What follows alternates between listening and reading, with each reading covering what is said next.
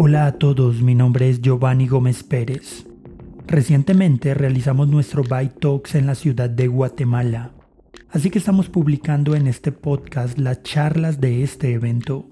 Recuerden que pueden leer el texto que acompañó a esta charla, ver el video completo en vivo o escuchar este mismo podcast en byteproject.com.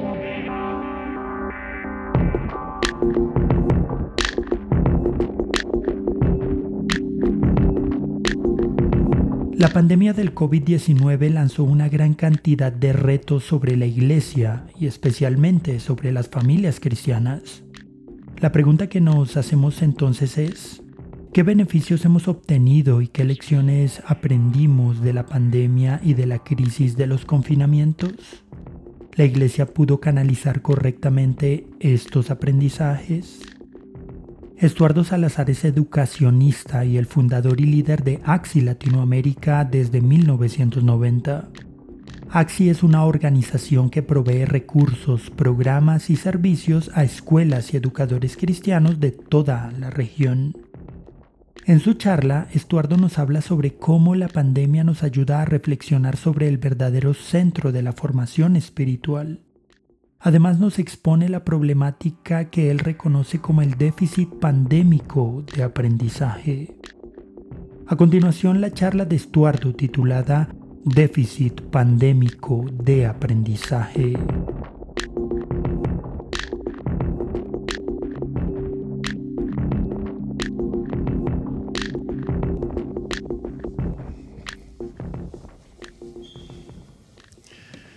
Cuando me preguntan ¿A qué se dedica? Profesión u oficio, suelo responder educador o profesor. Es más sencillo que decir educacionista, lo cual suele provocar una reacción así como la que veo en algunos de los rostros de ustedes. ¿Y eso qué es? He dedicado toda mi vida a la educación. Buena parte del primer tercio de mi vida como estudiante en centros educativos cristianos y los dos últimos tercios como educador sirviendo colegios evangélicos. Mi experiencia como estudiante no tuvo un final muy feliz. Soy miembro del selecto club de expulsados de colegio cristiano. Ahora estoy esperando un mejor final para mi actual experiencia como educador. Creo en la educación específicamente la causa de la educación escolar cristiana. Estamos hablando de esa modalidad de educación que tiene como centro a Cristo y como base la Biblia, la palabra de Dios. Más que educador, sí, me considero un educacionista, un científico del hecho pedagógico un atento observador de lo que sucede cuando se junta uno que pretende enseñar y otro que aspira a aprender. Este es uno de los fenómenos de interacción humana más fascinantes y que está al corazón del cumplimiento de la gran comisión. Todo el que ahora se considere educador o educacionista ha tenido que hacerse en este tiempo la siguiente pregunta. ¿Cuánto hemos aprendido en esta pandemia? América Latina y el Caribe ha sido de las regiones más golpeadas por la pandemia. Las evaluaciones del aprendizaje muestran un panorama sombrío de acuerdo al último informe presentado por el Banco Mundial, UNICEF y UNESCO que se titula Dos años después, salvando a una generación. De acuerdo a ese informe, el aprendizaje fue muy poco, mucho menos de lo esperado. Se describe lo que estamos viviendo en la actualidad como una verdadera catástrofe educativa. Más importante aún es preguntarnos qué aprendimos nosotros, los adultos, nosotros, la iglesia de Jesucristo. ¿Cuánto aprendimos nosotros en esta pandemia? Me temo que la respuesta es la misma o muy parecida.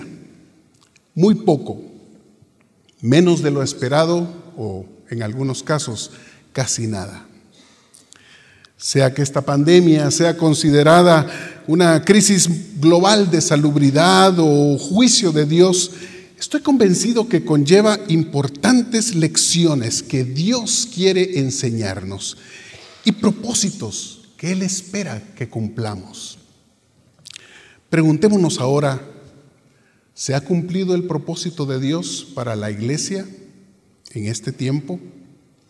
¿O será que hay lecciones pendientes de aprender que explican la prolongación indefinida de la presente pandemia?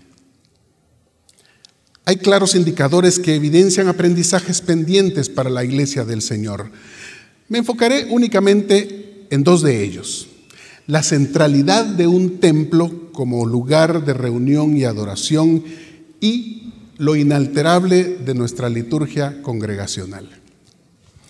La pandemia puso en evidencia nuestra dependencia de templos y actividades dominicales que ahora como Zorobabel y Nehemías estamos muy afanados en reconstruir. La reapertura de templos, el reinicio de reuniones, solo muestra que estamos volviendo al mismo modelo prepandemia, un modelo eminentemente templocéntrico y, por supuesto, domingo céntrico. Y usted se pregunta, ¿cuál es el problema con eso? El problema es pretender que nada ha pasado, pretender volver intactos a la misma experiencia que teníamos antes de marzo de 2020. Pareciera como que el mundo entero cambió, menos la iglesia. De Israel podemos aprender importantes lecciones sobre lo que Dios espera de su pueblo en contexto de crisis y juicio. Acompáñenme a hacer una pequeña revisión histórica en la palabra de Dios. Construir un santuario permanente en Jerusalén nunca fue la idea de Dios. Él dio planos e instrucciones para la construcción de un tabernáculo en el desierto una tienda portátil para un pueblo migrante. La idea de construir un templo fue del rey David, ejecutada por su hijo Salomón. Pero no fue iniciativa ni mandato de Dios que se construyera un majestuoso santuario como centro de culto. Cuando los mismos discípulos de Jesús buscan llamar su atención ante la magnificencia del templo de Herodes, Jesús declara que de eso no quedaría piedra sobre piedra. Al afirmar que ese templo será destruido y que Él es poderoso para reedificarlo en tan solo tres días, es una clara referencia a lo que para Dios es el verdadero templo. Así lo confirma Pablo en sus cartas al decir que nosotros, el cuerpo de Cristo, somos el templo de Dios y nuestros cuerpos templos del Espíritu Santo. El primer indicador entonces de este déficit de aprendizaje en la iglesia es la preeminencia que damos al lugar físico de reunión como epicentro de nuestra vida espiritual. Consideramos tan importante ese lugar que llegamos al punto de identificarlo con la iglesia misma. Es común que los cristianos nos refiramos al punto geográfico de reunión como la iglesia, olvidando que la iglesia con I mayúscula somos nosotros, es la gente, no el lugar donde nos congregamos. Ninguna referencia bíblica justifica el uso del término iglesia, aunque sea con I minúscula, para referirse al lugar determinado en el cual se reúne la congregación de los santos y fieles, es decir, la verdadera eclesía. Cuando viene el juicio del Señor sobre Israel en el año 586 a.C., el primer templo es destruido como lo fue también el segundo templo, tal como Jesús lo anunciara, y el pueblo de Dios fue condenado al exilio y la dispersión. ¿Cuál ha sido la clave de la supervivencia espiritual, de la preservación del pueblo judío en condiciones hostiles y dispersas? Durante el cautiverio babilónico surgió una nueva modalidad de culto y de enseñanza transgeneracional de la Torah. Se trata de esas escuelas judías que conocemos como sinagogas. Están presentes en la vida y ministerio de Jesús y juegan un papel importante en la expansión inicial de la iglesia en el libro de Hechos. La sinagoga es un recurso emergente que ha cumplido una función esencial en la vida y la historia del pueblo judío.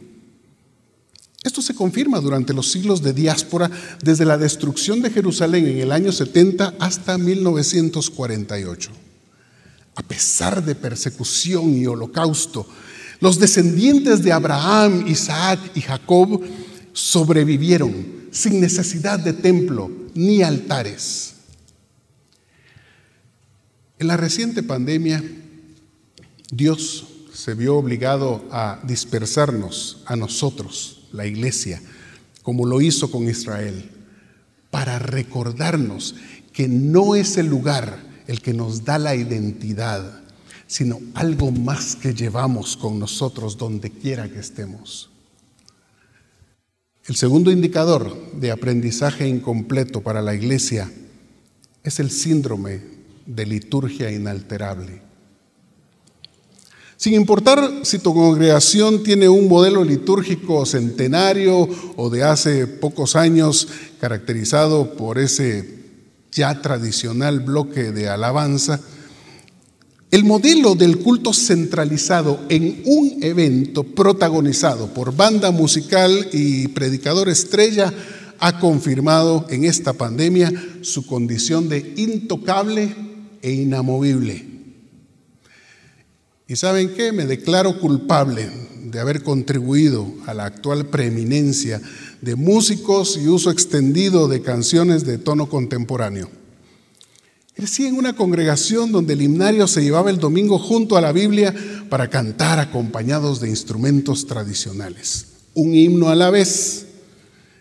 En la década de los ochentas, algunos revolucionarios y novatos líderes de alabanza nos atrevimos a introducir cántico nuevo en los servicios dominicales, inspirados por pioneros como Marcos Witt y Juan Carlos Alvarado, cuando la música de Marcos era considerada del diablo, y personalmente contribuí a traducir y difundir cantos de Maranata Music, de Integrity Osana, pero desplazar piano y órgano para instalar instrumentos de percusión, guitarras eléctricas y elevar los decibeles del acompañamiento instrumental fue motivo para derramar no precisamente sangre, pero sí mucho sudor y lágrimas. Y vean en lo que se ha convertido. De vuelta al siglo presente, tal como los maestros lo hicimos con nuestras clases de lunes a viernes, los líderes eclesiásticos intentamos replicar en Zoom, Facebook y YouTube lo mismo que hacíamos cada domingo. Aunque transmitir nuestras reuniones por medios digitales haya sido un mérito admirable, ¿se nos ocurrió acaso que lo que Dios realmente estaba esperando era que volviéramos al modelo neotestamentario de reunirnos en las casas? ¿O es que no era tan buena idea eso de crear y practicar una mini liturgia a escala del hogar que no requiriera de todo el aparato mediático y sofisticada tecnología que seguimos utilizando al día de hoy? No siempre el mejor modelo de iglesia lo vamos a encontrar en el futuro. A veces lo encontraremos examinando las sendas antiguas. En caso de crisis, persecución, o pandémica cuarentena, la familia ha sido y seguirá siendo el único refugio seguro en el cual los cristianos podemos adorar con libertad. Cuando la congregación local o la escuela no pueden reunirse, no funcionan normalmente, son la familia, es el único santuario, el único centro de aprendizaje. Papá y mamá son pastores y maestros.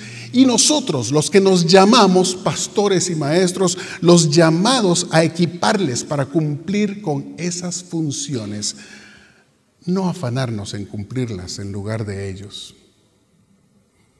En este tiempo también se ha levantado un valioso recurso que no debemos ignorar.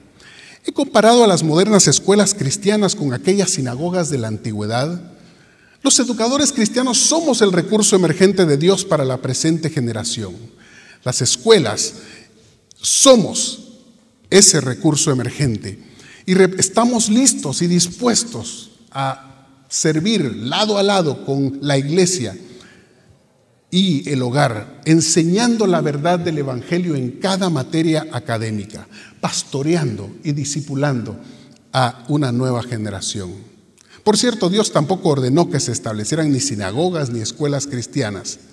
Las únicas dos instituciones que Dios estableció con la autoridad y la responsabilidad de educar son la familia y la iglesia. Los colegios somos solamente socios de la familia y extensión de la iglesia para apoyarles en cumplir esa titánica labor. Se requiere un esfuerzo común para salvar a la siguiente generación, pero no como lo dice el Banco Mundial o Naciones Unidas. Hogar, iglesia y colegio, padres, pastores y educadores, trabajando en equipo, con el objetivo común de preparar niños, adolescentes y jóvenes para el mundo en el que les tocará vivir. Es a nuestros hijos y nietos a quienes les tocará sobrevivir tiempos más desafiantes para la fe cristiana.